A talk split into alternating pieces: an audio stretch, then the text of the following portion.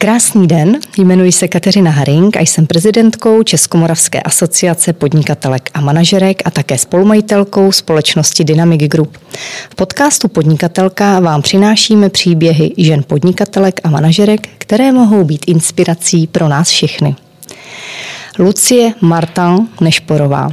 Specializuje se na mezinárodní, soukromé, rodinné a také trestní právo. Je velmi aktivní v oblasti lidských práv. Sedm let působila ve Francii jako diplomatka Ministerstva zahraničních věcí při Radě Evropy. S manželem, kterého si přivezla z Francie, vychovává celkem pět dětí. Miluje zvířata a ve spolku Animal Eye, který prosazuje zpřísnění trestů, zatýrání zvířat se aktivně angažuje. V komunitním centru Motýlek poskytuje právní poradenství zdarma sociálně znevýhodněným osobám v těžkých životních situacích. Dobrý den, Lucie. Krásný dobrý den všem.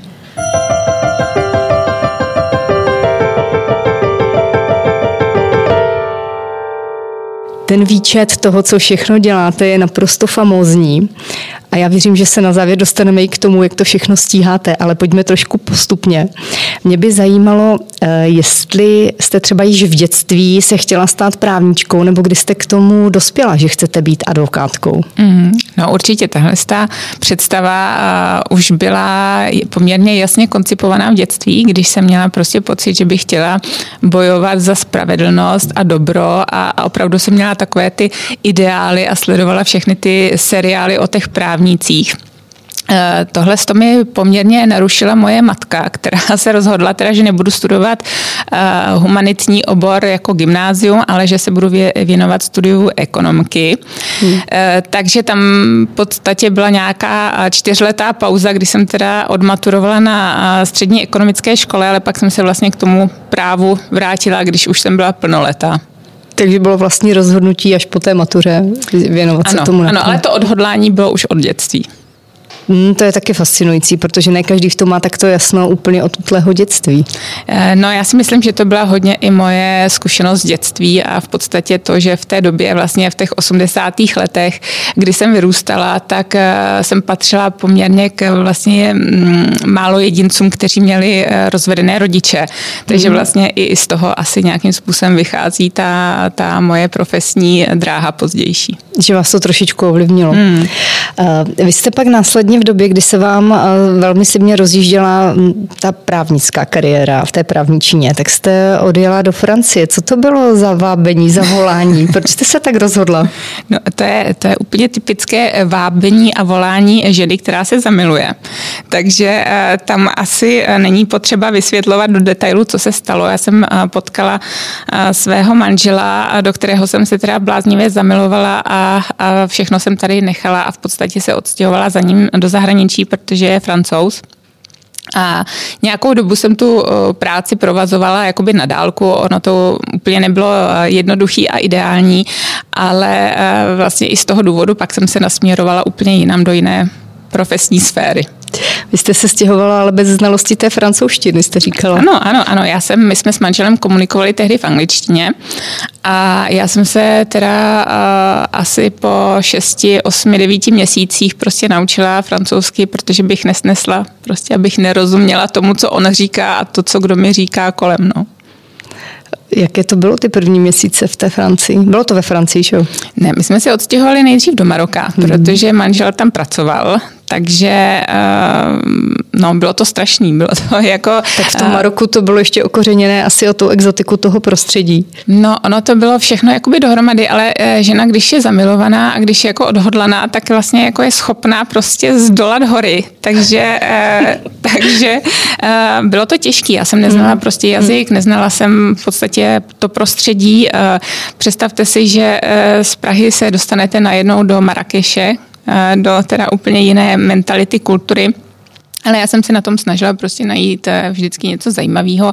Ještě navíc tam byla taková, taková pikantérie, že vlastně manžel měl v té době už v péči tři svoje malé děti, takže vlastně já jsem se jako z péče o jedno dítě dostala eh, do domácnosti, kde jsem se starala o čtyři děti, takže jako opravdu těch výzev tam bylo neskutečně mnoho. Takže velká razantní změna. Jak jste si s tím poradila ještě navíc v cizím prostředí?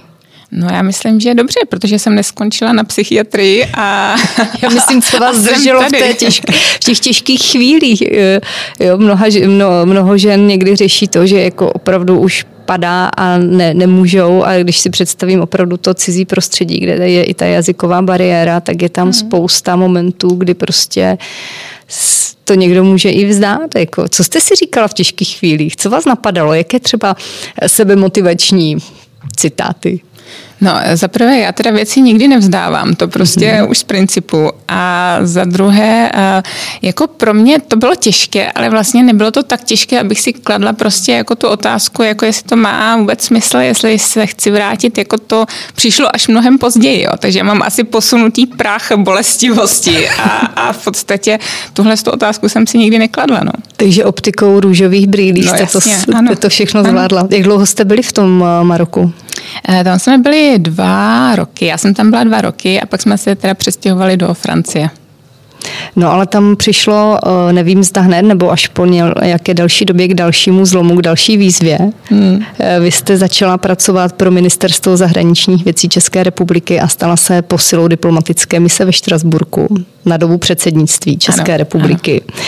A ve výboru ministrů Rady Evropy jste působila, říkám to mm, správně. Ano, no to bylo samozřejmě až trošku později a vlastně to byla taková jakoby schoda náhod, protože tady jsme říkali, že vlastně já jsem se teda odhodlala k něčemu, byl to takový krok do neznáma, ale vlastně jakoby to odhodlání a ta píle a ta jako prostě ta, ta, ta práce eh, se prostě projevila tím, že jednoho dne jsem se dozvěděla, že ministerstvo zahraničních věcí hledá někoho do svého diplomatického týmu ve Štrasburku, protože eh, v rámci předsednictví vlastně se mají eh, organizovat prostě různá, různé jako kulturní a společenské události a oni potřebovali někoho, kdo mluví perfektně francouzsky, což já teda v té době už jsem eh, mluvila a protože prostě na ministerstvu nikoho takového nenašli, tak ten, to výběrové řízení otevřeli veřejnosti. Takže já jsem se do něj přihlásila, no a vlastně jsem uspěla. Takže uh, vlastně... Veny potom... No, jo, jo, je to tak, je to tak. Takže jsem se prostě úplně jako eh, jak uh, slepý dostala k houslím, nebo jak se to říká prostě. To musela být ale další docela zásadní změna. Ne, ten nápor tehdy i v rámci toho předsednictví, přece té práce, té agendy byla velká spousta. Jo, no, to bylo, to bylo hodně, hodně velký záběr.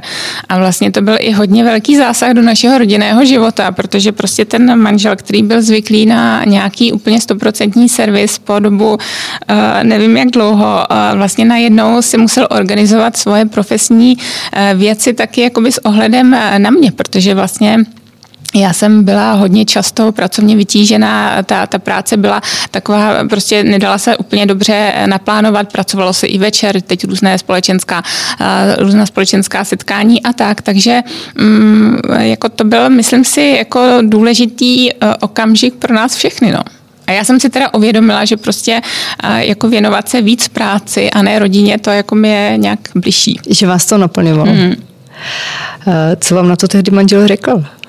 No on teda možná nevěděl hned, když jste vyhrála v tom ten konkurs vlastně, co ho asi možná čeká, ne, v důsledku.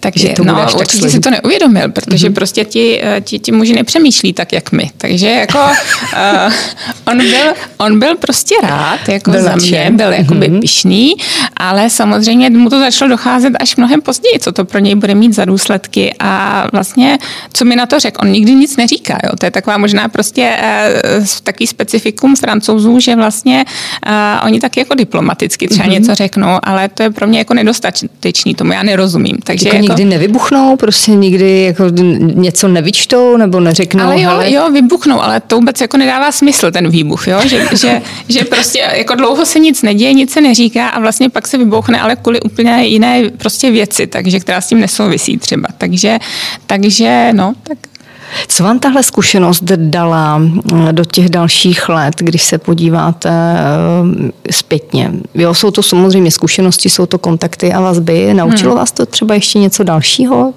co využíváte? No, naučilo mě to třeba to, co jsme se tady bavili předtím, než jsme začali Eh, diskutovat. Eh, naučilo mě to například eh, umět mluvit před davy. Naučilo mě to prostě umět se koncentrovat na to, co říkám, co dělám a úplně se odprostit od toho, co, je, co se děje kolem mě. Naučilo mě to přestat se zajímat o to, co si o mě myslí ostatní, protože v podstatě mhm. nelze se stejně zavděčit všem. A naučilo mě to spoustu věcí. Naučilo mě to prostě i se přijmout taková, jaká jsem to je pěkně řečeno. To předsednictví trvalo ale půl roku. Hmm. Co následovalo potom? No, tak to předsednictví samotné trvalo půl roku, ale je pravda, že vlastně ten post jakoby byl na delší dobu, protože v podstatě samozřejmě ty, ty věci se musely připravovat s nějakým předstihem a vlastně i následně po tom předsednictví bylo nutné prostě určité věci dotáhnout do konce a tak dále. A já musím říct, že ta zkušenost byla moc hezká v tom, že jsme si úžasně sedli jako, um, jako tým uh, prostě tehdy na té misi. Byli jsme všichni vystudovaní právníci, takže vlastně jsme měli i takové jakoby různé uh, podobné názory na, na, na všechno, co se dělo a, a to předsednictví byl velký úspěch, takže vlastně i z toho důvodu mi tehdejší, uh, nebo jsou stále ještě současný velvyslanec ve Štrasburku nabídl, že vlastně v případě zájmu by bylo teoreticky možné uvažovat o nějaké další spolupráci. Takže vlastně ta smlouva byla nějakým způsobem dál prodloužená. Uvažovalo se i o tom, že případně bych se mohla ucházet o nějaký eh, post prostě eh, stálý, ale vlastně tohle to už bylo v okamžiku, když já jsem tak nějak čím dál víc měla eh, pocit, že bych se měla vrátit do té advokaci, že tam mě asi potřebují víc. Chyběla vám ta praxe advokátská? Chyběla, no. A já jsem si to uvědomila prostě mm. právě díky téhle té pracovní zkušenosti, že byť to bylo fajn, byť to mm. bylo hezký, tak to nebylo prostě to, co já hmm. jsem chtěla dělat. Hmm. Vy jste vlastně při tom svém působení na zvláštní misi České republiky při Radě Evropy měla možnost se dostat aktivně do kontaktu i s Evropským soudem pro hmm. lidská hmm. práva. A s jeho strukturou, celým tím fungováním, účastnila jste se výkonu rozsudků ve výboru ministrů co my běžní smrtelníci, kteří vůbec nemáme představu, jak to tam chodí, si pod tím vším můžeme vlastně představit. Pro nás jsou to většinou dost vzdálené pojmy, známe je, víme, ale nikdy jako nedovedeme konkrétně si představit, jako o čem to všechno je. Hmm. A tak to není asi problém jenom laické veřejnosti. Já se obávám, že i prostě v té odborné veřejnosti se úplně neví vlastně, eh, co ten Evropský soud pro lidská práva vlastně jakoby konkrétně dělá, co rozhoduje, eh, co naopak nemůže rozhodovat a vlastně jak se pak ty rozsudky vykonávají. Takže v tomhle tom si myslím, že by že bychom si zasloužili trošičku víc osvěty. Eh, v podstatě ten Evropský soud pro lidská práva není další odvolací institucí prostě v okamžiku, kdy já tady neuspěju, něco se mi nelíbí, abych se tam prostě obracela a dovolávala se nějaké jako spravedlnosti, což si teda často ti, eh, ti klienti milně myslí. Takže já se jim snažím vysvětlovat, že mm, v podstatě ten soud má za úkol vlastně prověřovat, zda v rámci řízení před těmi obecnými soudy došlo nějakým způsobem k zásahu do těch základních práv a svobod, které jsou eh, zaručeny v Evropské úmluvě. No a vlastně ten soud teda evropský, pokud shledá, že teda k zásahu došlo, tak vlastně teda vydá nějaký eh, ten rozsudek, to rozhodnutí a vlastně to rozhodnutí směřuje proti České republice. To rozhodnutí už nesměřuje proti tomu žalovanému jako v, té, v tom původním řízení. No a je na České republice samozřejmě, která prostě je, členem Rady Evropy, jakým způsobem prostě s tím naloží a jaká opatření podnikne proto, aby vlastně byly napraveny jakoby ta, napravena ta pochybení, ke kterým prostě došlo. No a to se právě potom vlastně jakoby přeskoumává a hodnotí v tom výboru výboru ministrů, kde vlastně teda ty jednotlivé státy eh, vysvětlují, jaká opatření byla přijatá, uh-huh. aby vlastně už k takovému porušení eh, práv prostě v budoucnu nedocházelo. No a to se bohužel prostě ti, ti, ti klienti vůbec neuvědomují a vůbec to ani takhle nechápou, no bohužel. Takže jak je to s tou ochranou lidských práv u toho Evropského soudu? S čím má smysl tam jít a s čím třeba ne? Ať, ať nám to trošičku třeba na konkrétním něčem dovedete přiblížit? Eh, no, to, to se eh, asi velice špatně takhle vysvětluje. Nedá se říct, že, že nemá smysl tam jít s, s tímhle a má smysl tam jít s tímhle. Jo. Je, je nějaká umluva, která prostě jako nám zaručuje určitá prostě práva. Právo na život, právo na spravedlivý proces, právo na rodinný život a tak dále. No a v rámci, v rámci všech řízení tahle sta práva musí být vždy a za každých okolností prostě dodržena a zaručena. Nikdy nesmí být nikdo pokrácen na například na právo na spravedlivý proces. V podstatě to, že vy máte právo se účastnit e, řízení za určitých okolností, máte právo mít obhájce a tak dále. To jsou prostě práva, která musí být e, dodržena. Pokud dojde v rámci nějakých řízení tomu, že tahle ta práva dodržená prostě nejsou, no tak vy musíte nejdřív přejít, projít prostě přes všechny instance tady v České republice, včetně prostě ústavního soudu a potom se můžete obrátit na Evropský soud pro lidská práva.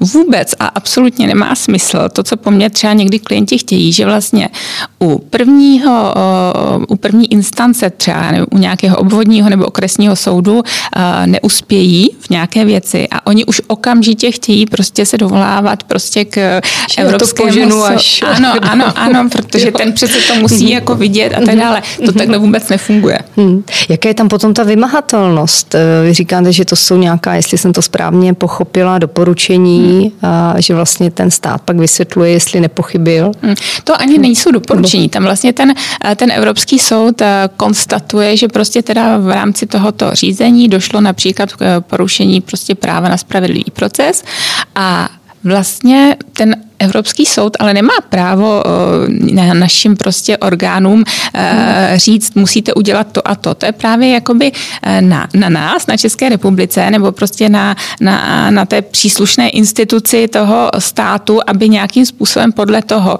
jednal, naložil, protože prostě mhm. tím, že my jsme k té úmluvě prostě přistoupili a ji ratifikovali, tak jsme jako zavázání prostě jejím dodržováním.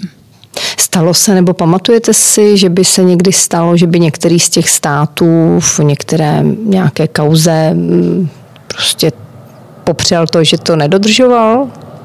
Tak jako nevím, jestli úplně popřel, jo, ale tak se podívejte prostě na, na, na to, co se eh, občas eh, stalo třeba v Rusku, že jo, vlastně eh, otázka Krymu a tak dále, tak to v podstatě jsou věci, které ten Evropský soud taky řeší, jo, a vlastně já nevím, jestli máte pocit, že nějak by tam byl tak, konkrétní výstup do dnešního Netušila jsem, že Rusko to podepsalo teda.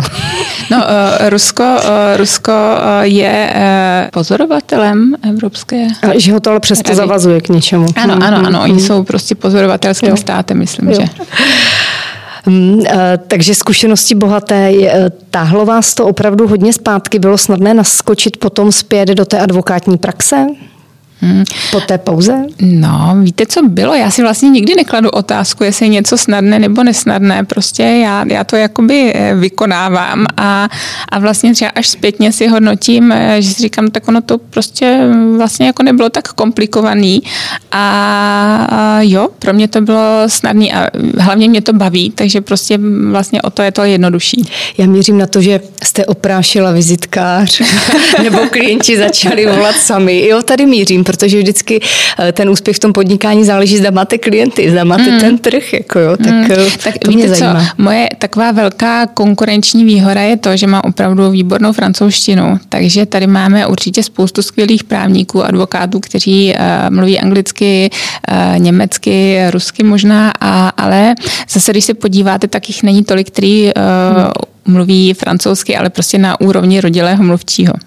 No to bude určitě vaše velká konkurenční výhoda, protože v nějakých průzkumech jsem četla, že pouze 1% české populace hovoří nějakým způsobem francouzsky mm-hmm. a mhm. nebavím se o té úrovni těch znalostí. Ano, no, my nejsme moc frankofonní stát určitě. Je, přijde nám to asi těžké. Ono to je těžké, to určitě, protože eh, právě když jsme se bavili o tom, když jsem se učila francouzsky, tak pro mě, eh, pro mě to byl strašný stres svým způsobem, protože prostě je ve francouzštině spousta zvuků, který vlastně vy vůbec jednak nejprve neslyšíte, nedokážete je napodobit a vlastně jako nějaké nosovky, jako mm, mm, jako to úplně mění význam slova, jako když to špatně řeknete, jo. Takže... To je docela frustrující, že jo? Je to strašně frustrující, no. Hmm. Kdo jsou vašimi klienty?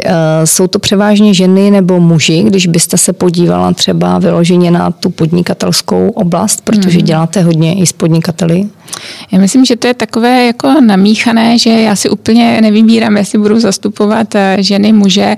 Eh, musím říct, že všichni klienti mají něco společného, jsou moc sympatičtí. Nemám úplně nějaký nesympatický klienty, protože takového klienta bych asi eh, zastupovat nechtěla. A a je to, je to v podstatě o tom, že jsou to většinou teda cizinci, no, jakože většinou ta česká klientela není úplně nějaká jako podstatná. Ale nevyhýbala jste se jí přece nikdy? Ne, tak možná se vyhýbá ona mě, já nevím, ale uh, já si myslím, že to je prostě o tom, že uh, těch uh, českých advokátů nebo advokátů prostě tady je přes 12 tisíc. Takže eh, ten Čech si může prostě eh, poměrně jednoduše vybrat, ale na druhou stranu eh, takový francouz, belgičan nebo prostě i američan potom vlastně ten výběr má trošičku jako omezenější. A nebo možná hm, čeští podnikatele mají málo aktivit ve Francii a potřebují možná méně té francouzštiny. Jo, je to taky možný, no. Eh, v té své praxi eh, převažují teda ti klienti, kteří jsou buď z podnikatelské oblasti, nebo jsou to spíše takové ty eh, rodinné záležitosti. Dá se to nějakým způsobem rozdělit, co třeba u vás převažuje? Protože jsem pochopila, že opravdu jdete napříč jakoby mnohými mhm. těmi právy, což není mnohdy zcela jednoduché. Není to jednoduché, ale jak už jste asi pochopila, v mém životě není jednoduché vůbec nic, takže já to možná i trochu vyhledávám. A většinou takový typický klient je klient, který za mnou přijde a, a prostě řeší třeba nějakou soukromou záležitost.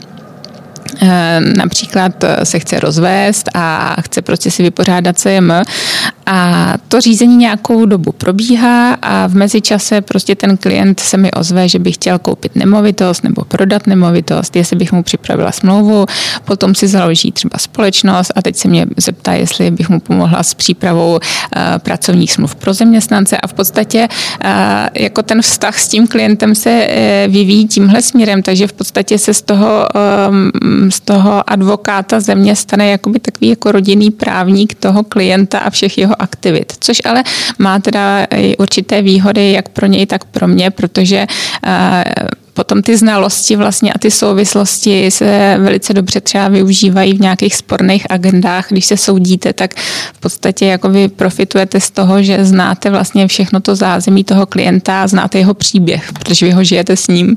Na to jsem se právě chtěla zeptat. Zda je eh, třeba pro malé střední firmy a možná nejen pro ně eh, výhodné mít právě takovéhoto rodinného právníka, který by jim všechny tyhle věci zastřešil a řešil za ně, protože znáte, jak jste řekla, eh, souvislosti a víte, proč třeba došlo k některým krokům a tak dále.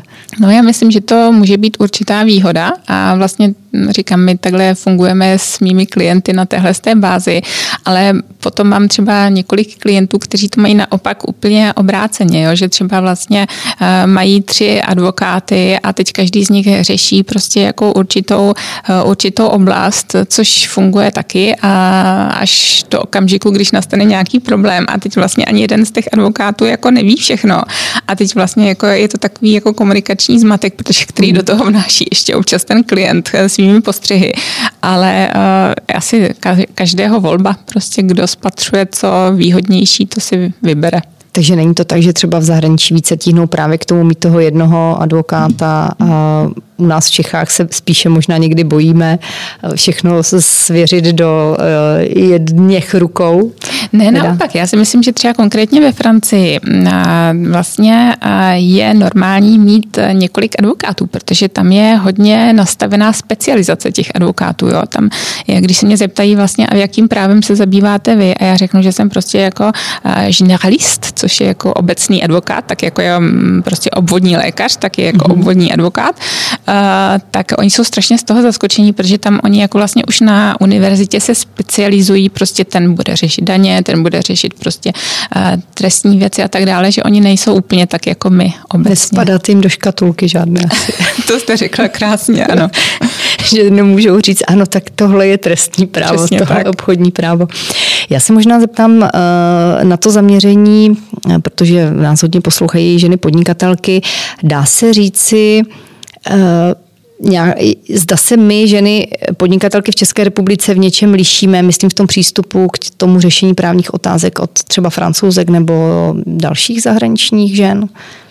No já myslím, že se lišíme obecně, takže tím pádem se lišíme i eh, v, profes, v profesních věcech. Já si myslím, že ženy Češky jsou velice, jako umí tvrdě pracovat a mm, jako, že se mnohdy podceňujeme a nevěříme si, což je naopak prostě výhoda třeba uh, francouzek. Uh, Mně přijde, že ty si jako vůbec nekladou nějaké zbytečné otázky a, a, a nepodceňují se a, a tak jak my, jo, že my máme prostě nějak ještě pořád výchovně nastavené to, že musíme zvládat všechno a ještě to není prostě dostatečné a že tohle to prostě na západě neexistuje a to jim jakoby hodně pomáhá no, v těch profesních věcech. A potom i to prostředí, že v té Francii je takové prostě víc normálnější, že ty ženy si tam jako budují ty, eh, ty kariéry a, a tak prostě jako se na ně hledí, jako není to nic tak jako tady, že v podstatě eh, já když vlastně se mi narodila dcera, tak eh, asi po osmi měsících jsem se vrátila prostě do práce a měla jsem pocit, že všichni jako se na mě dívali, jako že vlastně a proč? Co, jako... Že jste byla dlouho doma, ne? No ve Francii se na vás dívají, ne? No, že jste byla dlouho no, ve doma. Francii tady tam je to právě, jakoby, tam je to dlouho, mm. ano, ale mm. vlastně tady v mm. Čechách Čechách, jako že vlastně, když nejste tři roky doma, tak vlastně si všichni říkají, jako, že to je nějaká divná. Že ty děti, že? Mm, ale já si myslím, mm. že to vůbec tak ale není, že prostě naopak eh, ty děti eh, si zaslouží mít prostě spokojenou maminku, která prostě eh, jako pokud je alespoň trochu inteligentní, tak si to umí rozvrhnout tak, aby prostě nepoškozovala ani práci, ani ty svoje děti. Což ale při vašem vytížení muselo být hodně náročné mnohdy. No, já, já jak říkám, jste si já si jako nekladu pracovní... ty otázky dopředu. Jo, rozumím, ale jak jste si třeba ten pracovní den dělila, když jste potřebovala toho tolik zvládnout?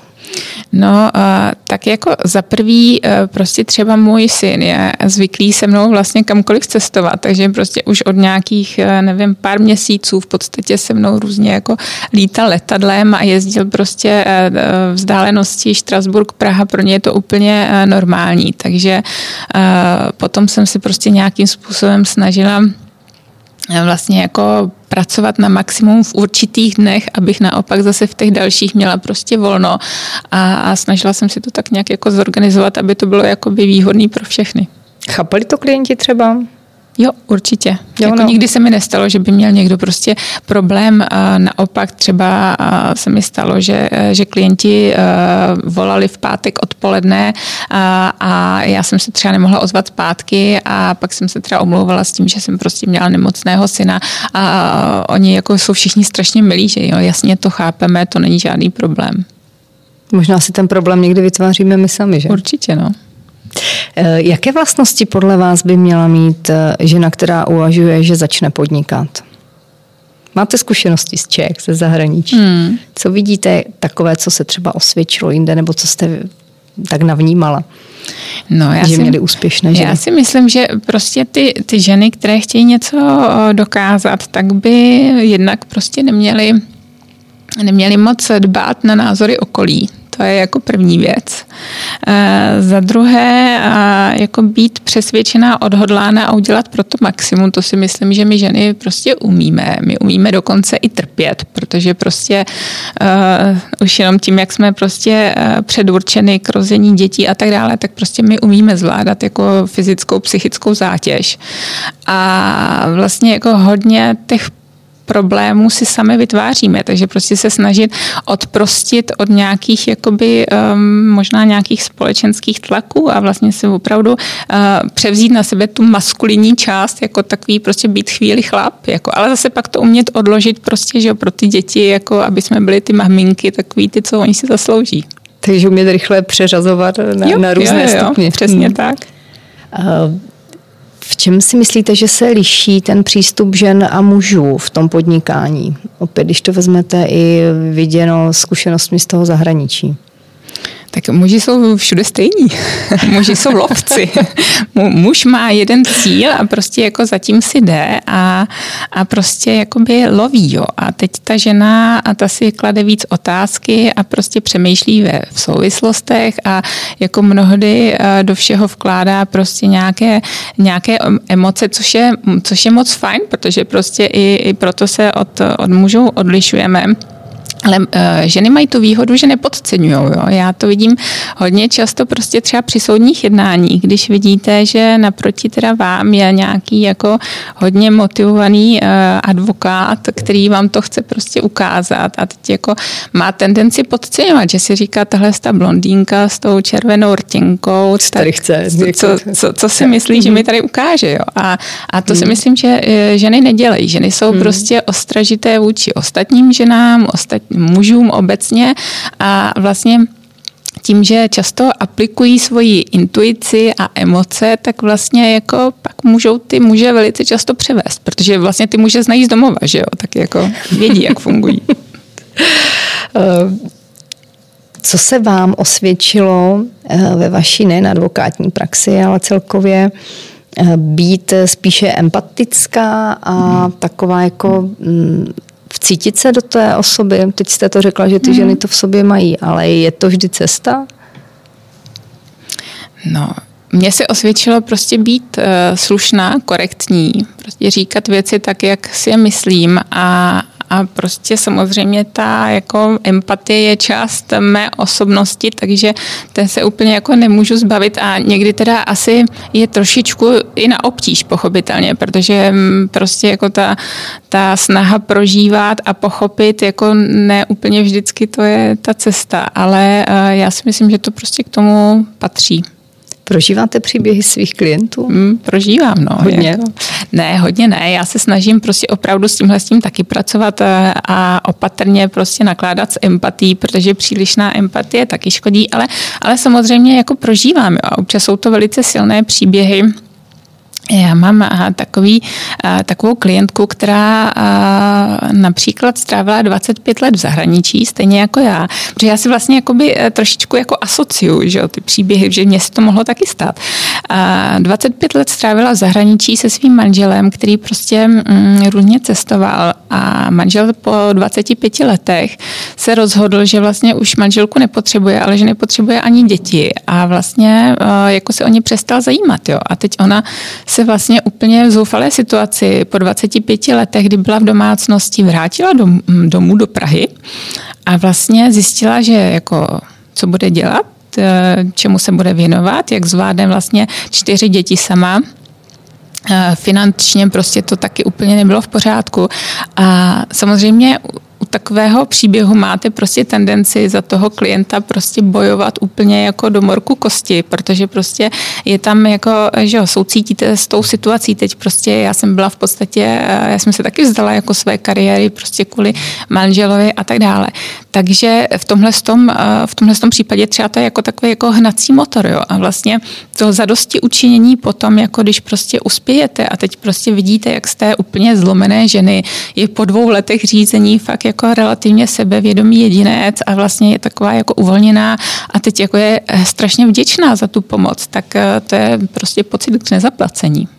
Chtějí po vás někdy eh, i radu vaši klienti? Může někdy jako nejsou úplně přesvědčení, ne, že chci, teď se bavíme teda o rozvorech, to není zrovna taková jako příjemná část, ale není to tak, že třeba někdy hledají spíše radu? než že jsou skalopevně rozhodnutí, že jo, tak je teda, a já mu to ukážu a natřu a je to hmm. jedno, jestli je to jo, muž nebo žena tak každý, kdo byl v nějaké prostě těžké životní situaci, ví, že vlastně v určitém okamžiku když ještě ani rozhodnutý není, co vlastně chce v životě, tak prostě potřebuje pomoc toho okolí, potřebuje se někomu svěřit, eh, prostě získat nějaký nadhled na tou situací a vlastně eh, jo, stává se mi i to, že prostě ty, ti klienti chodí jenom do kanceláře vlastně, že si sjednají třeba jednorázovou konzultaci a, a prostě popovídáme si a nějakým způsobem já jim vysvětlím teda, co je čeká v případě, že prostě třeba se budou chtít rozvádět a tak dále, jak to bude probíhat, eh, na co by si měli dát pozor a tak dále. A a vždycky ty klienty vedou k tomu, aby jako nejednali s úplně horkou hlavou, protože to není jako úplně ideální. No a oni pak třeba jako odejdou a, a za půl roku přijdou, se vrátí a vlastně vám řeknou, tak jako teď už jsem na to prostě připravený, teď už se hmm. prostě jsem, jsem jistý, že prostě uh, není možnost jinak. Hmm. Mě teď napadá taková otázka, možná docela konkrétní. Vím, že to řešilo spousta lidí v mém okolí. Střídavá péče, jak to funguje hmm. v zahraničí? Mám někdy pocit, že tady v Čechách to nemáme úplně dobře pořešeno. No, no nemáme, no. Jako, to musíme být upřímní. Jakože hmm. tady v Čechách prostě spousta věcí je... Mm, to je ta naše mentalita trošičku, jakože úplně jako nechceme být moderní a někdy je, to, někdy je to na škodu. Já myslím, že třeba konkrétně v té Francii, Uh, tam ta střídavá péče funguje úplně bez problému, ale ono je to zase o tom, že tam prostě ta kultura a ta mentalita a ta společnost je úplně jiná. Jak jsme si říkali, tak vlastně pro francouzsku není nenormální prostě ve třech měsících dítě odložit a prostě začít eh, znovu pracovat a starat se, starat se i současně teda o rodinu. Proto pro ní není normální, proto pro ní není nenormální, že když se rozvede, takže vlastně jako to, to dítě bude pendlovat prostě mezi dvěma rodiči, protože fakticky ty, ty dva rodiče se podílí na, na výchově. Takže tam eh, mi přijde, že jako není takových jakoby vyhrocených eh, rozvodů, tak jak tady, no. že vlastně tady mi přijde, že takový ten model a teď nechci prostě nějakým způsobem stranit a ani matkám, ani otcům, ale takový ten jako typický model, že prostě e, rodina se rozpadá, rodiče se rozchází a teď se začnou prostě dohadovat o to dítě a to dítě je uprostřed prostě nějakého šíleného e, sporu e, a vlastně matka nesouhlasí se střídavou péčí, otec střídavou péči chce, teď si na sebe po, posílají ty znalce a to řízení trvá tři, čtyři roky, mezi tím ty děti odrostou prostě pod rukama a nikdo je vlastně neřeší řeší, tak to mi přijde jako dost šílený. Já teda znám i případ, kdy naopak to dítě zůstávalo v tom jednom konkrétním bytě a střídali se ti rodiče, že rodiče se museli najít. Jo, to, jako to existují takové případy, no, ale to jsou spíš takový jako ojedinělí. No. A to je to lepší už... teda asi, nebo? Tak eh, každý to má asi nějak jako jinak, že jo, tam prostě no, to bylo asi nařízení soudu, nevím, teda detaily neznám. Jasně, no a tak pak, když je společná péče, tak s tou musí souhlasit oba rodiče a vlastně jako asi tam se předpokládá hmm. nějaká schopnost rodičů komunikovat a chovat, chovat se nějakým způsobem normálně. Hmm. Jaké podle vás, nebo takhle, máme tady v České republice právní džungly? no, Taky teď, se to docela trošku mluví. ano, jako aktuálně, ale, ale z dlouhodobého hlediska já si nemyslím, že to je úplně jako, že by se dalo říct právní džungle, ale je to takový to, co jsem říkala před chvílí. Já si myslím, že prostě my pořád nějak jako stavíme a vycházíme z nějakých zákonů, které tady platili prostě v 60. 70. letech. Byť se samozřejmě eh, ty zákony eh, novelizují, tak prostě eh, jako máme trošku problém se odpoutat a jako, jako zmodernizovat to celé a uspůsobit to celé té, té společnosti, jo, že pokud bych měla dát nějaký jako typický příklad, tak eh, já třeba příliš jako nechápu, proč uh, při adopci, pokud teda uh, prostě chceme s partnerem adoptovat dítě společně, tak vlastně proč musíme být manželé, abychom ho mohli adoptovat. Jo? Jako to mi není úplně jako jasný, co, co, co se tím má přesně docílit, protože v dnešní době, kdy prostě takový procento uh, lidí uh, žijí prostě jenom, jak se říká, na hromádce, vychovávají děti a vychovávají je třeba líp než manželé, tak vlastně jako to manželství přece jako není zárukou toho, hmm. že, že, to dítě, uh, že to dítě bude vychovávaný líp nebo že mu dají víc lásky. Notabene to manželství se může prostě kdykoliv rozpadnout, jo? rozpadá se každý druhý manželství, takže jako vlastně jako my lpíme na nějakých prostě jako věcech, kterými nepřijdou smysluplný. Hmm, asi na stereotypech a mm. pak to vede i k tomu, jak říkáte, že ty ženy prostě jsou většinou tou společností a tím okolím řekněme, až nucený zůstat tři roky doma, že? Minimálně. No, no je to tak. V ideálním no. případě. Ale jako zase nechci být nějaká jako feministka, jo. Já teda si myslím, že vůbec feministka nejsem, nebo prostě, že bych měla nějaké vyhrocené názory. Ale uh, já si myslím, že prostě ten uh, nadhled nebo prostě ten jiný pohled na to, jak to tady funguje, získáte tím, že prostě budete třeba nějakou dobu žít v zahraničí. Jo? A málo prostě lidí, jako to, že uh, pojedete na 14 dní na dovolenou, to neznamená, že získáte nadhled. Jo? A prostě málo, uh, málo lidí si uvědomuje, že vlastně tím, že žijí v něčem dlouhodobě a vlastně nic jiného nepoznali, tak vlastně nedokážou posoudit, jako, hmm. jaký to je vlastně. Mě ale na to konto eh, té adopce třeba napadá, že vůbec nemáme pořešeno, když právě spolu eh, dva lidé žijí v nemanželském svazku, tak nedej bože jeden zemře, tak ten druhý nemá nárok v podstatě na nic, nebo už se to změnilo? No, tak ono se to trošičku jakoby postupně mění, protože mm-hmm. jako postupně, takže samozřejmě jako to, tyhle ty věci lze upravit. Eh, máme tady nějaký institut závěti, to znamená, že vám prostě ten partner může něco odkázat, Samozřejmě potom je tam problém, když má děti, že jo? Jako, protože prostě ty mají nějaký jako povinný dědický podíl a tak dále. Potom vlastně i když se dědí ze zákona, tak už je tam prostě v nějaké té dědické skupině eh, partner, který s vámi prostě žil alespoň po dobu jednoho roku a tak dále. Takže určité dílčí změny jako eh, takové vlaštovky jako už, už existují, ale, eh, ale samozřejmě jako říkám, nemyslím si, že to je ideální stav. No já jsem řekla tu nejhorší možná variantu, ale stačí, když se jenom rozejdou po hmm. deseti letech, kdy vlastně nebyli manželé, tak to musí být eh, docela... Jo, nemáme to asi ošetřeno, že jo, něco společně i nabili. No, Jenom tak mi jako, to napadá. Tak... No, no je to prostě jakoby eh, komplikovaný eh, v podstatě, mm, ono, celý je to ještě komplikovanější eh, v tom, že teď jsem třeba taky řešila prostě příběh dvou lidí, kteří spolu žili skoro devět let a vlastně jeden z nich, jako tak přispívali na všechno poměrnou částkou, jeden z nich ale přispíval tím, že splácel hypotéku a druhý prostě hradil takový ty všechny náklady, které se jako spotřebovávají. Jo.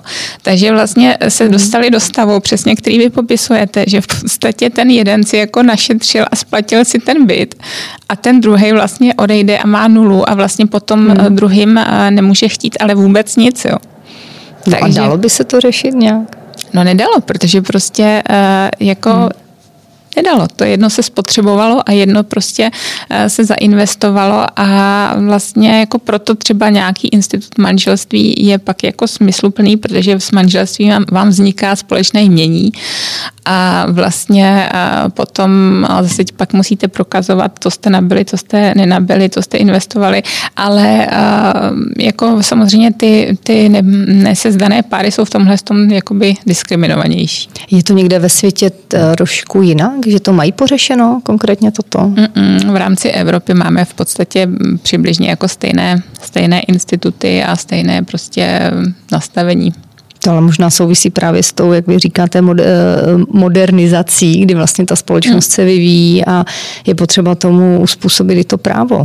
Hmm, je, no. no tak samozřejmě, co si budeme nalhávat, třeba v té Francii jsou jako mnohem eh, modernější, pokrokovější, že jo, už jenom prostě ty, eh, ty vlastně sňatky těch stejnopohlavních párů a tak dále a vlastně s tím souvisí jako je úprava prostě majetkových poměrů a tak dále, no ale to říkám, u nás se to prostě nějakým způsobem způsobem vyvíjí možná asi pomaleji než jinde ve světě, tak třeba za deset let to bude taky lepší.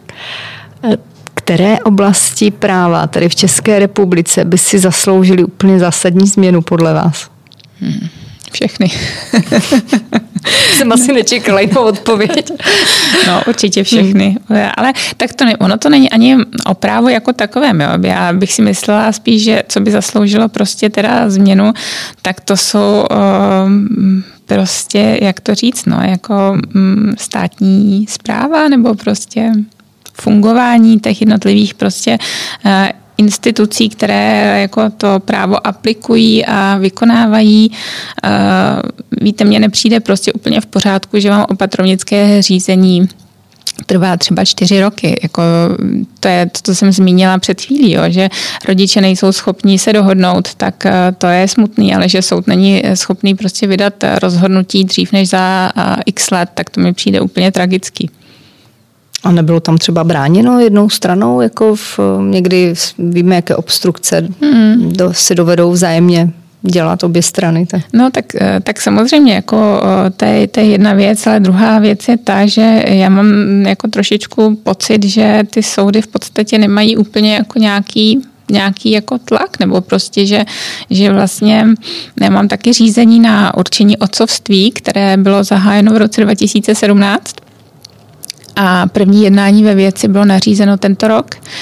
To mi teda úplně nepřipadá v pořádku a rozhodně jsou tam samozřejmě obstrukce ze strany toho putativního otce, ale tak asi ten soud by si s tím měl nějakým způsobem poradit. Odkud by měl být ten tlak na ty soudy? aby byly no, rychlejší. Je, tak asi ze strany jejich nadřízených, jako... Není vůle, no, asi. No, asi ne. Já se teď budu ptát trošičku na váš osobní život, protože vy o sobě tvrdíte, že jste máma tyranka. a že se za to nestydíte. A že se za to nestydíte. Uh, že vlastně doma nemáte televizi, protože děti se ráno budili a předháněli, které bude dřív u toho ovladače, což vám přišlo samozřejmě špatně. Mm. Uh, Televizi předpokládám nemáte stále. Určitě. Televizi už máme, no. Musela přijít. Eh, určitě měli děti eh, nějak nastaven přístup i k, řeknu, k mobilům, k tabletům, k nějakým počítačům. Co v té dnešní době, kdy vlastně díky tomu, že jsme všichni doma zavření, eh, výuka už mnohde probíhá online, tak jak to mají teď? Hmm. No já, by, jako já mám pocit, že bych si měla teď tady jako, tak jako o, trošičku obhajovat, jo, že... Ne, nemusíte. jako já, já sama sebe nazývám matkou tyránkou, ale v podstatě z donucení, jo, protože e, v podstatě vychovávat pět dětí v, ve věku prostě, já nevím, třeba tři až 16 e, let, jako není úplně jednoduchý, jo. Takže takže prostě za okolností, které zde byly, to znamená, že jsme měli doma pět dětí, eh, kdy teda ty děti mají různé představy a názory na to, jak, jako co by se doma mělo dělat a třeba na jaký pořady bychom se měli dívat a tak, tak samozřejmě jakoby uh, nějakým rozhodnutím společným s manželem jsme dospěli k závěru, že prostě mít televizi je úplná sebevražda, protože prostě se dělo přesně to, co vy říkáte, že Oni si nastavovali budíky, aby se prostě jako zbudili dřív než ty ostatní a, měli ten ovládač a vybírali si ty programy. Takže, takže to bylo tak jako z donucení, stejně tak jako v podstatě z donucení jsme jim museli zavíst určitý prostě pravidla na používání telefonu a, různých notebooků a tak dále, protože mm, v podstatě je nereálný jim nějakým způsobem vysvětlovat a domlouvat a chtít po nich, aby byli prostě jako zodpovědní, protože to to nejde, protože prostě ty děti, pokud jim nenastavíte pravidla, tak oni jsou schopní jako celý víkend třeba strávit tím, že leží v posteli a a prostě koukají na Instagram a, a na Facebook a na další prostě sociální sítě, což je pro mě třeba naprosto nepochopitelné, ale vlastně jako asi tím, že se v tom prostředí pohybují úplně všichni a vyrůstají v něm, tak jako jim to přijde eh, prostě v pořádku. A vlastně tím, že jakoby mi teď odpadla velká část těch dětí, teda ty tři kusy uh, už jsou ve Francii, tak já v podstatě mám jenom ty dva kusy, které jsou jakoby už lépe zvladatelné. Takže eh, jsem ano vyměkla a pořídili jsme televizi. Ta televize má určitý pravidla a ty dodržujeme, teda jakoby pokud, pokud mám správné informace nebo prostě nezjistila jsem, že by ty, ty, ty nastavené pravidla nebyla dodržována. A um, pokud se týká teda současné situace, no, tak to jako je dost komplikované, protože samozřejmě dcera, která je 14, tak uh, tráví celé dny doma. Je na uh, online výuce, takže pochopitelně prostě tráví většinu času prostě na počítači. Já se teda snažím i pracovat, takže nemůžu úplně kontrolovat, co dělá v průběhu celého toho dne. A naštěstí je teda i tak hodná, že mi pomáhá prostě s malým, takže ho různě chodí vyzvedávat do družiny a tak dále. A, a jako to, co dělají odpoledne spolu doma, to já jako nedokážu úplně asi jako ovládnout a zkontrolovat. Asi radši přesně potom nepátrám, protože bych se prostě asi zbytečně i zatěžovala a stresovala ale prostě v době, kdy jsme spolu třeba o víkendech, tak se snažíme uh, opravdu prostě, aby ten čas strávený na nějakých takových jako nesmyslných zařízeních uh, byl co prostě možná jakoby nejkratší. Snažíme se spíš třeba jezdit do přírody nebo prostě si povídat nebo prostě se věnovat sobě, koukat na nějaký film a vlastně to je jako moje představa toho, jak by lidi měli trávit volný čas. A vlastně to se jim snažím taky jako vštípit, že třeba jednou, až budou velký, tak si na to vzpomenou a řeknou si, no tak máma měla možná pravdu, je to lepší, než prostě vyset hmm. na sociální síti.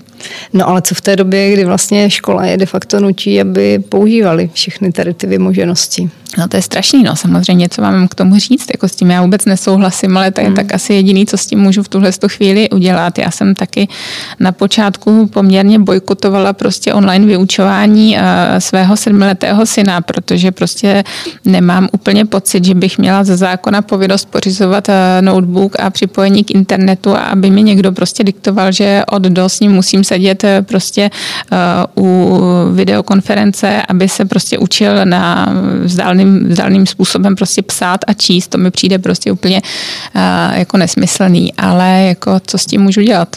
On je ve druhé třídě, jestli první, právě, první. Hmm, tak to je zrovna, no. to jsou ti největší chudáci. Přesně tak, no. Takže my jsme si pak tu výuku dělali podle svého. Takže jste o víkendech doučovala. Ano. ano. A ten volný čas prostě trávila tím, ten, aby... Přesně tak, no. Hmm. Myslíte, že to není eh, zpátečnické? Spousta lidí říká, že stejně nás to všechny čeká a budeme se muset tomu přizpůsobit a je hodně apelů právě na ty školy a eh, mě teda to překvapuje, že i ty základní, kde si myslím, že to není ideální varianta, to distanční učení, eh, že prostě ten tlak na to je, aby se ty děti začaly učit více v onlineu? Hmm.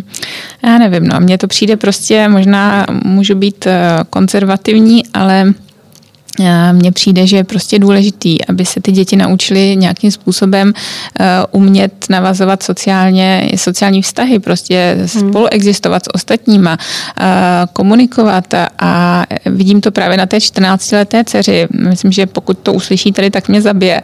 Eh, v podstatě ona tráví svůj čas tím, že komunikuje se spolužačkami prostě teda na různých sociálních sítích, ale potom vlastně, když jí řeknu třeba běž koupit tamhle chleba, tak vlastně vlastně ona je jakoby úplně vykolená z toho, že by měla jít někam do reálného světa, pořídit chléb a vlastně oslovit třeba nějakou prodavačku, jakože vlastně mi přijde, že mm-hmm. jasně, jako je potřeba vyvíjet technologie a umět naučit děti prostě eh, moderním eh, technologiím pracovat eh, v online světě a tak dále.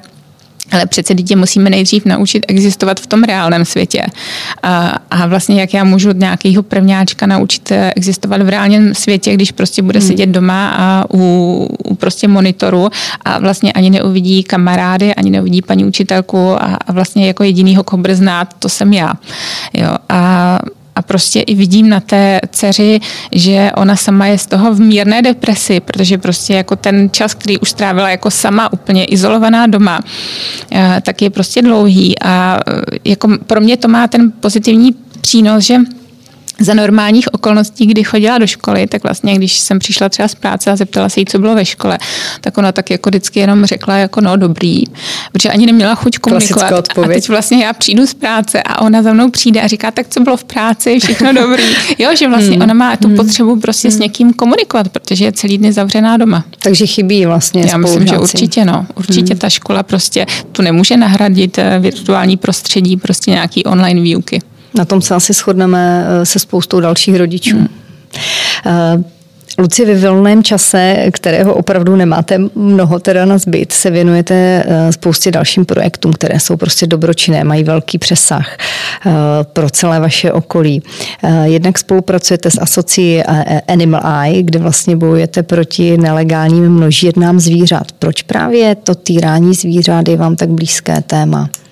No, protože mám samozřejmě zvířata ráda a, a mám pocit, že vlastně Opět, ta společnost tady není nastavená a tak, abychom zvířata prostě dokázali dobře chránit.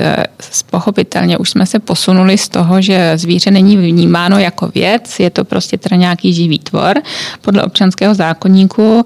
Máme tady nějakou trestně právní úpravu, ale stejně mi přijde, že pořád prostě ty tresty, které padají za nějaké týrání zvířat, ať už aktivní týrání nebo pasivní, tak nejsou dostatečné. A proč mi to prostě vadí? Protože já jsem přesvědčená o tom, že ten, kdo týrá zvířata, ať už to dělá jakýmkoliv způsobem, tak má nějaký psychický problém. Není to prostě člověk, který by byl normální, jako normální v úvozovkách. Takže tenhle ten od tohohle z toho prostě chování v podstatě je jen krůček k tomu, aby se takhle projevoval, nebo on se možná už projevuje jako v mezilidských vztazích nebo hmm. prostě ve svém reálném životě. A já si myslím, že prostě tahle ta otázka je velice podceňovaná. Hmm. Myslíte, že um, určitě to není jenom problém množíren, ty problémy týrání zvířat jsou množ, mnohdy třeba hlubší a takové až neviditelné pro nás. Hmm. No, Dovedete nějaký takový... Je, je, je to, eh, tak ono občas eh, se do médií dostanou prostě nějaké takové případy. Já si přiznám teda, že jako jsem eh, ve svém životě zvyklá na ledascos, ale prostě třeba tyhle ty mediálně diskutované věci, týrání zvířat, já třeba jako přeskaku, nebo že prostě mm-hmm. nejsem úplně eh, schopná eh, si prohlížet obrázky prostě trpějících zvířat nebo lidí, kteří je nějakým způsobem týrají, ale jak jste správně řekla, jako to jsou problémy i těch množíren, jo, protože prostě lidi, kteří jsou schopní pro pár tisíc korun jako tohle dělat zvířatům, tak jako nemají úplně v naší společnosti jako co dělat a prostě ta společnost by je měla nějakým způsobem uh, jako mm, odsoudit, nebo prostě by, by na to měla nahlížet nějakým jako adekvátním způsobem a, a mně přijde jako, že vlastně to taky jako zas až tak nikoho hmm. jako by nebolí. Hmm. Kromě těch mediálně známých témat, jsou tam nějaká pod tou pokličkou, která třeba stojí mm, za naši daleko větší všímavost a možná naše zaměření? Mm, no, jako v rámci Animal Eye kolegyně prostě, které e, se tohle s tou problematikou hodně aktivně zabývají, protože já se přiznám, že prostě teď v poslední době s tím vším, co se děje, tak jsem musela právě svoje eh, aktivity v tomhle, v této oblasti omezit, tak by vám určitě byli schopni prostě dát eh, spoustu eh, konkrétních příkladů a odstrašujících příkladů. Takhle konkrétně úplně vám nedokážu nějaký konkrétní příklad dát. Nicméně já mám pocit, že právě eh, děti a eh, spousta mladých lidí se k zvířatům chová velice hezky, aspoň co já vidím eh, ve svém okolí a není jim to lhostejné. Když... Tak to je, to je dobře, no. Tak samozřejmě máme kolem sebe lidi asi, kteří jako mm, se nám podobojí, takže prostě pokud máte ráda zvířata, tak asi kolem sebe budete mít stejně nastavené známé a kamarády. V mém okolí je to to úplně stejně. Takže eh, já naštěstí prostě ve svém okolí nemám nějaké takové eh, případy, které by byly teda do nebe volající, ale já mám taky jako trošičku pocit, že v současné době spousta lidí si pořídilo psy, jako mně přijde, že, jako, že těch psů vidím jako čím dál víc. Někdy že... místo dětí si to pořizuje, nechci se nikoho dotknout. je, to, je to tak, je to, je to možný. Jako, já jsem taky trošičku uh, podezírala uh, lidi, že si kupují psy, aby je mohli venčit, ale já jenom uh, prostě jako chci věřit tomu, že až tohle to jako celý šílený skončí, takže prostě ty ty zvířátka nebudou končit někde prostě v útulcích a na ulicích a tak hmm. podobně. Hmm. Nemohu se nezeptat eh, na eh, další vaši, eh, nevím, jestli správně nazývám aktivitu, ale Istanbulská umluva. To je skloňované sousloví posledního roku dvou, kdy kolem toho panuje možná i spousta mýtů. Hmm. Kdybyste je měla uvést na pravou míru, takové ty top argumenty, že například ta umluva nemíří proti tradičnímu pojetí rodiny. Co no, ale, ale ta umluva skutečně nemíří proti tradičnímu pojetí uh, rodiny a já vůbec jakoby nechápu, z čeho tahle tvrzení vychází. Nechápe to někdo ani eh, v Radě Evropy a vlastně jako proč mě ta istambulská umluva tak eh, zajímá. Já jsem kdysi na toto téma psala nějaký prostě článek a tu istambulskou umluvu za Českou republiku podepisoval uh, doktor Rufer, což je teda velvyslanec můj bývalý nadřízený. Takže my jsme uh, na toto téma velice dlouze opakovaně diskutovali. A vlastně mně přijde, že se tady vytvořily takový jakoby fámy, které ale nemají nic společného s tou istambulskou umluvou. Jo. Ta istambulská umluva má chránit před násilím. A proč vůbec ta umluva vznikla? No, protože prostě někdy v roce 2010 nebo 2011 eh, Rada Evropy zadala vypracování eh, vlastně takové rešerše, takového průzkumu, kterého se zúčastnilo 28 zemí, členských zemí Rady Evropy, včetně České republiky, kdy bylo eh, náhodně vybraných asi 42 tisíc žen, kterým byly, eh, kterým byly kladeny různé otázky na téma eh, vlastně kontaktu s násilím a vlastně ty výsledky toho průzkumu byly naprosto alarmující, protože se zjistilo, že vlastně eh, násilí v Evropě je úplně vlastně podceňovaná otázka. A v podstatě se zjistilo, že například každá desátá žena zažila od svých 15 let nějakou formu sexuálního násilí. Každá dvacátá byla znásilněna. To, to, to, jsou, to jsou strašní čísla ono potom je to ještě prostě horší, když si to hodíte prostě do, do těch reálných čísel. Jo. A samozřejmě já si ta, ta čísla všechna nepamatuju už úplně přesně. Takže vlastně celá tahle úmluva má za úkol a za cíl ne, že změnit jenom legislativu v těch jednotlivých zemích, ale prostě udělat taková opatření a vlastně aplikovat do praxe takové prostě, já nevím, instituce, organizace, které by vlastně jako pomohly proti tomuhle tomu násilí bojovat. A Potom, pokud eh, se podíváte, já myslím, že Amnesty International udělalo taky nějaký průzkum, kdy vlastně, eh, jaké jsou prostě počty hlášených znásilnění v České republice. A přitom víme, že prostě znásilnění eh, ohlásí v České republice jenom, myslím, že 8% prostě žen, protože prostě ten zbytek se bojí, že se to prostě buď řešit nebude, nebo se stydí, Eh, nebo prostě eh, mají nějaké další důvody, tak to je přece taky jakoby eh, přeci příšerný. Jo. A teď já vlastně jako ještě navíc mám ten uh, pohled do té praxe, když často s těmi klienty, uh, klientkami hovořím a vlastně jako mně přijde, že snad v podstatě dnes v každém svazku jako násilí v určité formě existuje, jo, což mi přijde taky jakoby příšerný, protože prostě násilí není jenom to, že někdo někomu dá facku. Násilí je třeba taky to, že eh, jako ekonomické násilí, vemte si ženy v domácnosti, které jsou závislé ekonomicky na manželích a které v podstatě manželové je nějakým způsobem vlastně jakoby až šikanují tím, že prostě jako jim nepřidělují peníze nebo jim přidělují peníze v nějaký jakoby eh, malý míře a tak dále. Jako vždyť i přece to jako násilí, to taky není úplně, není úplně v pořádku, jo. Eh, ale zase, abych nemluvila jenom, že teda prostě je to jenom o ženách, protože ta úmluva není jenom o ženách, ta úmluva je obecně o, o osobách tak prostě eh, taky jsem měla případ eh, prostě eh, muže, který, kterého prostě týrala manželka, jo. Ona to dělala prostě jakoby trošičku jako um, chytřejším. Můžete jenom naznačit třeba? Nedovedu si vůbec no, No, v podstatě prostě jako psychický násilí, vydírání, že prostě v podstatě používání dětí jako nástrojů prostě k tomu, aby dosáhla a jako co chtěla.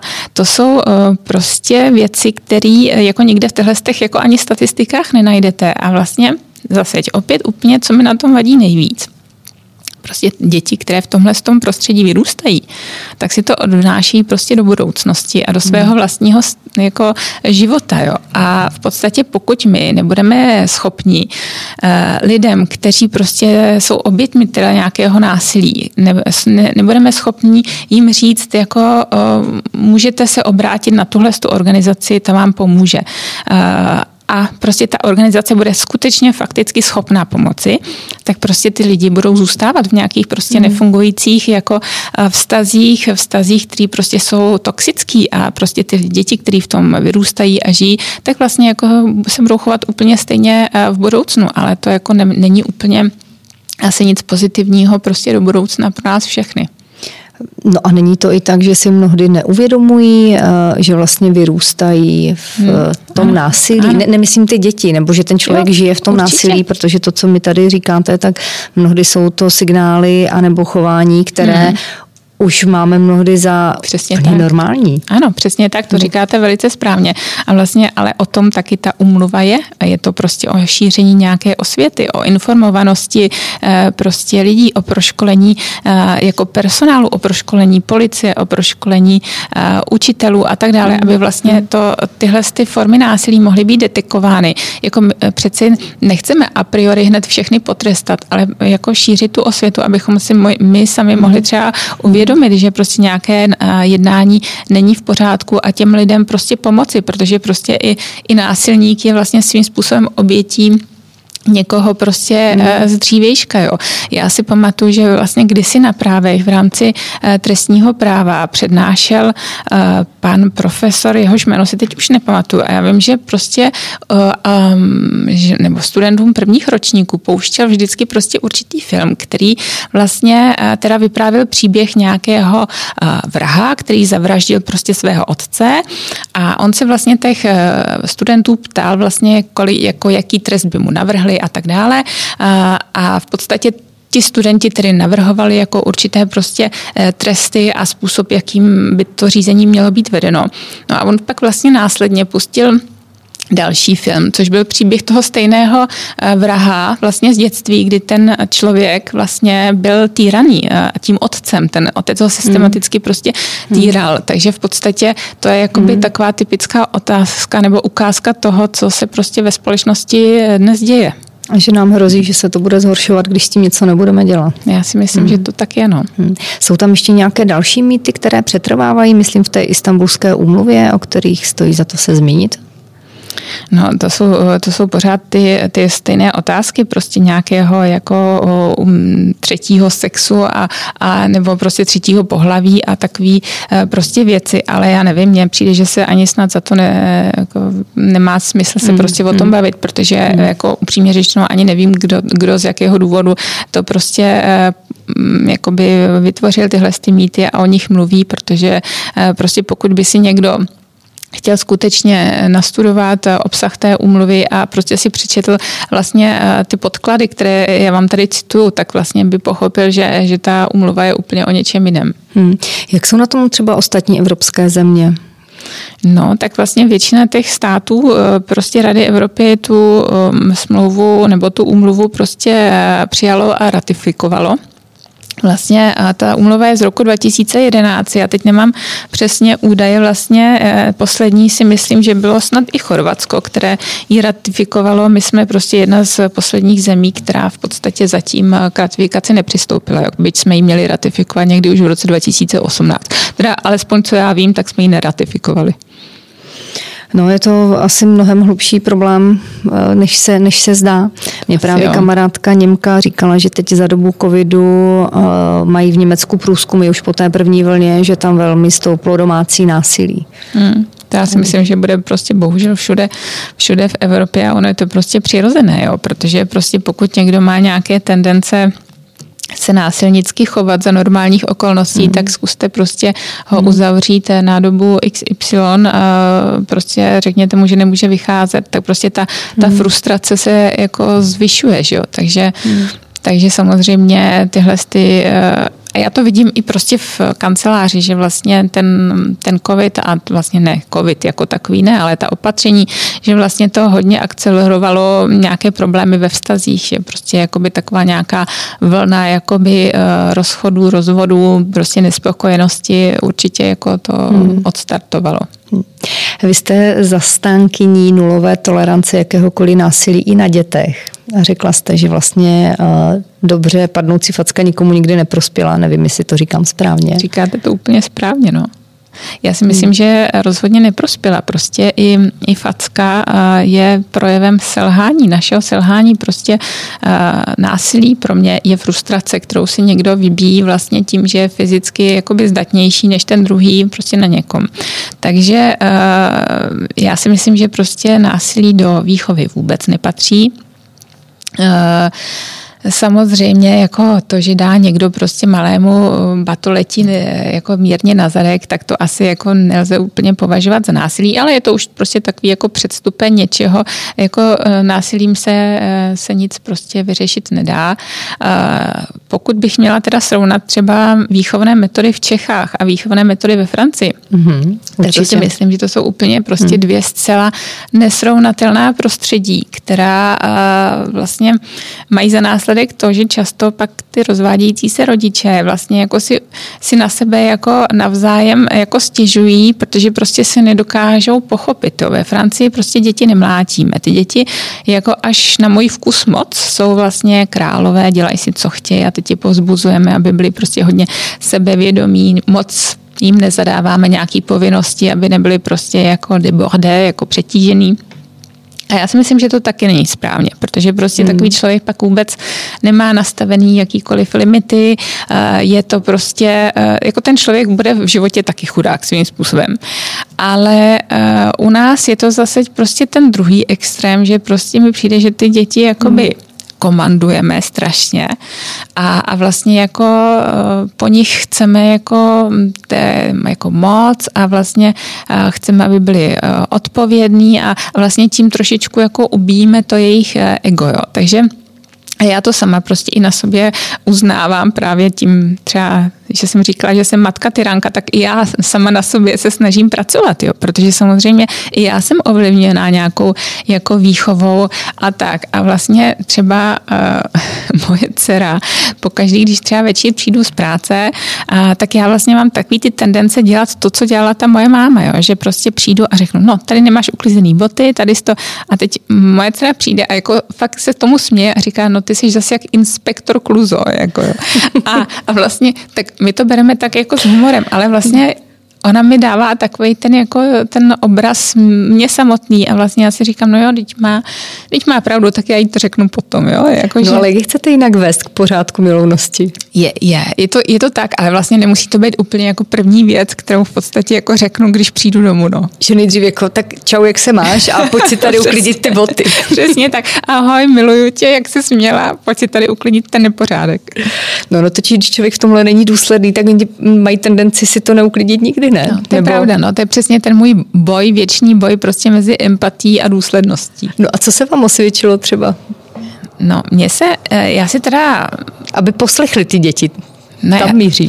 No, já, já se teda musím jako pochválit, ale já vlastně jako nemám potřebu prostě jako na děti křičet, nebo prostě a vůbec je být, nebo jo, mně stačí prostě občas, ono stačí, já se na ně podívám a oni už prostě jako vědí, jakože jo, mm. já jsem se snažila vést k té důslednosti teda dceru, když, když byla prostě malá, že u toho si na to ještě pořád jako funguje, ale vlastně teď je 14, takže se snažím povolovat prostě jako už ty limity, protože já mám pocit, že eh, a teď já jí tohle to nebudu pouštět, aby si o sobě moc nemyslela, ale jakože vlastně v rámci možností je jako fakt dobře vychovaná, že je prostě jako citlivá, samozřejmě jako je pohodlná, protože prostě nejlepší je, když všechno udělá maminka, ale jako, že ty hodnoty má nastavený tak, jak jako by měla mít a, a vlastně, že je jakoby odpovědná a jako prostě pracuje dobře ve škole, že já se třeba s dcerou vůbec neučím, ona se připravuje jako do školy sama, to vůbec jako neexistuje, abych jako za ní cokoliv dělala. A, a vlastně takže prostě já mám ty děti jako takový jako fakt hodný a milý a jasně někdy mě taky naštvou, takže prostě taky se jako rozlobím, ale to je to prostě taková jako nějaká hra, která mezi tím rodičem a dítětem prostě musí fungovat, jo, ale mm. prostě pro mě je to spíš taková jako asi možná jako přátelská vazba nebo takový prostě jako udržování nějakého takového hezkého vztahu, který je založený prostě samozřejmě na lásce, ale jako i pochopení, respektu prostě pro toho druhýho, jo? Že, mm. že mm, v podstatě já je beru jako svým způsobem sobě rovné, ale samozřejmě s určitýma jako limitama, no. No bývá mnohdy těžké, když dítě neposlechne na popáté, na podesáté, to už potom no, se ale těžko... Jako, mně se tohle to právě nikdy jako nestává. Nikdy jo, že prostě opakovat. Já jako třeba opakuju dvakrát a po třetí prostě už jako to opakuju takovým způsobem, že prostě oni už stanou a jdou to udělat, i když prostě jako se jim nechce, jo, že vlastně... A nemají výmluvy? Mami, ještě minut, prosím tě, jako teď mě nechej, jako ty... No, Dokončím právě, si to to je právě to, že to si třeba to si dovolují jako uh, u manžela, jo? že vlastně hmm. takový to právě on, jak má jako tu jinou výchovu, takže vlastně uh, jako pro mě úplně šokující, že třeba když se vypravujeme do školy ráno, tak vlastně já jako teda nachystám pro syna snídaní, jeho svačinu a tak dále, ale on pak už si to prostě po sobě uklízí, dá si svačinu do, do, do tašky, oblíkne se, obuje se.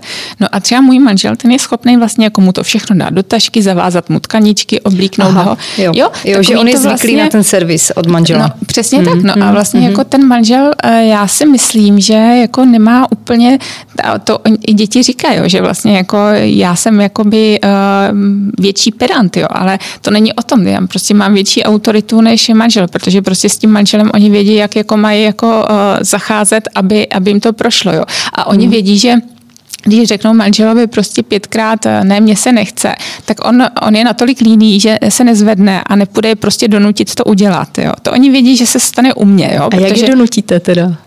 Aby to udělali. No právě, že já už je jako nenutím, že oni to jako dělají. No a když to ještě neuměli, tak co fungovalo? Já nevím, tak to byly takový ty, uh, jakoby asi, eh, že, jsem, že, se, že se zlobím, když prostě si něco uh, neudělá, nebo prostě když to budu udělat místo nich, tak jim vysvětlím, že dobře, ale teď jako nemůžu si jít s tebou hrát, protože já prostě budu dělat tohle stop, pak musím hmm. udělat uh, něco svýho a tak dále. Takže prostě jenom, aby si uvědomili, že vlastně každý má nějaké povinnosti a, a hmm. prostě nemůžeme jako vykonávat, uh, jo, za, za ostatní přebírat zodpovědnost, to prostě dlouhodobě nelze. No. Hmm. Jako můj, můj sedmiletý syn, je, on je strašně rostomilý a takový jako mazlíček. Ale vlastně teď jsem mu říkala, že vlastně už není miminko, že už prostě jako má ty povinnosti, musí si slát tu postel a tak dále. A on jako mi říká, ale já chci být miminko. Já tomu věřím, jo. To bych chtěl každý, ale pohoda, no. to tak jako nejde.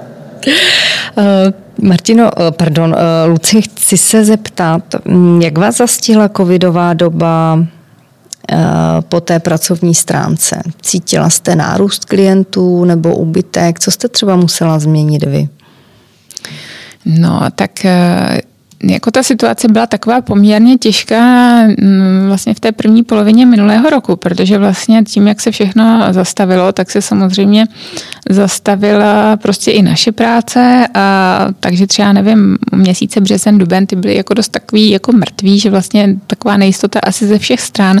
Potom se, potom se začali klienti vracet a řešit věci. Mezi tím teda soudy přestaly nařizovat jednání nebo prostě mm-hmm. rušili ty, ty jednání, které byly nařízení. No a teď vlastně se to jako začíná vracet do nějakého normálu, takže ty, ty soudy nařizují jednání jak prostě na běžícím pásu. Já musím říct, že pro mě je to náročné v tom, že eh, v podstatě, pokud máte, nevím, třikrát, čtyřikrát za týden eh, soudní jednání nebo dvě jednání ve stejný den, tak je hodně prostě složitý se na to připravit tak, aby, abyste prostě byla připravená na 100%, jak si to přejete jako za běžného mm. fungování. No, je to takový prostě náročnější. Mm. Musela jste změnit třeba nějak fungování s klienty? Jakože mm. třeba s nima máte schůzky online, to taky bývá docela. No, no a tak víte co, já jsem na to poměrně zvyklá, protože eh, tím, že mám prostě klienty ze všech koutů světa, takže jsou prostě třeba klienti, se kterými já jsem se eh, setkala jednou v životě a vlastně jinak eh, řešíme všechno online, takže mm. já jsem na tohle to fungování poměrně zvyklá, že máme nějaké WhatsApp konference nebo prostě nějaký jako Skype a tak dále, takže to ani pro mě prostě žádná jako změna nebyla, a, ale teda upřednostňuji taky osobní kontakt, protože prostě je to mm. takový jako jiný. A případné cestování na nějaké, řekněme, soudní pojednání, třeba do Francie nebo do nějakých dalších zemí, nebo to teď vůbec? Eh, no, teď vůbec cestování, teda to je hodně komplikované. Já jsem eh, teď nedávno, před někdy v prosinci, eh, zpracovávala a měla jsem prostě jet na soudní jednání do Anglie protože současná úprava, vlastně současná evropská legislativa je vtipná v tom, že vám se může stát, že se vám dva cizinci budou rozvádět v Čechách a český soud bude povinný aplikovat anglické právo. To zní hodně divoce. ono to je hodně divoký. No. A, a v podstatě to též platí uh, obráceně. Takže se uh, občas stává, že jsem kontaktována uh, buď svými třeba britskými kolegy nebo i britským soudem, abych prostě provedla analýzu toho, jak se třeba vypořádává se podle českého práva, protože to samozřejmě oni nevědí. No a vlastně tehdy jsem měla jet na, na soudní jednání, uh, ale tomu prostě v důsledku toho COVID eh, nedošlo, takže tam to prostě probíhalo potom taky formou konference. Takže se to uzavřelo, jako, nebo, eh, nevím, nebo vás nevím, ještě cesta čeká? No, nevím, jestli to je úplně jako skončené, ale každopádně mm, teda eh, v podstatě to, co jsem měla jako poskytnout, jsem poskytla, tomu soudu to postačovalo, takže teď to bude na nich. Hmm, asi bude docházet ke spožděním na všech stranách, že jo? Určitě, na všech no. Jak při tom všem odpočíváte? Co vás nabíjí? No, co mě nabíjí? Já mám moc ráda sport, jakýkoliv, takže teda úplně nenávidím běhání, ale to je vlastně jediná věc, která se teď dá dělat, takže chodím běhat. Potom mě nabíjí, asi to je taky stáří, že jako ráda chodím do přírody, jakože mi vyhovuje takový ten klid a mír té přírody. Potom obecně cestování, ráda píšu třeba jako jednou, až budu mít čas a budu v důchodu, tak bych chtěla napsat knihu ale eh, zatím teda na to čas není. No a pak samozřejmě děti, že prostě i když je to náročné s, s nima, tak je to takový jako hezký a vlastně mě to, mě to fakt moc nabíjí. Je to relax, když s nimi trávíte čas a je, děláte? Je, je to relax, jako samozřejmě, když nemusíme si plnit nějaké povinnosti a, a školní povinnosti a tak dále, tak vlastně třeba jako úplně nej, nejkrásnější odpoledne se upíchnout e, u mě v posteli a koukat na nějaký pohádky nebo si prostě hrát nějakou společenskou hru. Teď uh, můj syn sedmiletý prostě miluje hru e, Chcete být milionářem, protože ho strašně baví, uh, on teda jako odpovídá víc jako náhodným způsobem, ale strašně ho baví vyhrávat prostě uh, milionáři, takže to třeba děláme. Eh, vy jste říkala, že moc nějakými moty a citáty eh, se neřídíte, když je vám těžko, že vy nic nevzdáváte, ale něco pozitivního pro ostatní, co nás poslouchají na závěr v téhle době, která není úplně růžová. No, něco pozitivního, dobře. Tak eh, no, já já teda třeba úplně nemám ráda, když mi někdo řekne, že něco nejde, protože já si myslím, že všechno jde, když se chce. Opakuju to prostě svým dětem a, a myslím, že vlastně to eh, vychází z toho, co jsem slýchala, když jsem byla malá, kdy mi moje máma říkala prostě uh, slovo nejde, neexistuje, všechno jde, když se chce. A já si myslím, že to je jakoby důležitý, protože když slýcháte tohle toho vlastně a vás to ovlivňuje, tak máte pak prostě tak nastavenou mysl a přesně potom, když máte nějaké těžkosti, tak si vlastně nekladete otázku, jestli, jestli to dokážu a jestli to půjde, protože prostě vy jste nastavená tak, že to prostě půjde. Kdo chce hledá způsoby, kdo Přesně nechce tak. hledá důvody. Ano. Luci, moc děkuji za velmi zajímavý eh, a příjemný rozhovor. Já vám přeji hodně zdraví, štěstí, úspěchů v tom, co děláte, co zamýšlíte. A budu moc ráda, když eh, někdy to naše povídání ještě prodloužíme a řeknete mi o těch dalších věcech mnohem víc. Takže díky ještě jednou. Já děkuji za velice příjemné dopoledne, za milé pozvání a milý rozhovor a, a samozřejmě už dopředu jakékoliv další pozvání přijímám a samozřejmě všem posluchačům přeji, ať ten rok 2021 je pro nás všechny mnohem lepší než ten ten, který odešel, který prostě skončil naštěstí a věřím tomu, že, že bude. Moc děkujem. Naschledanou.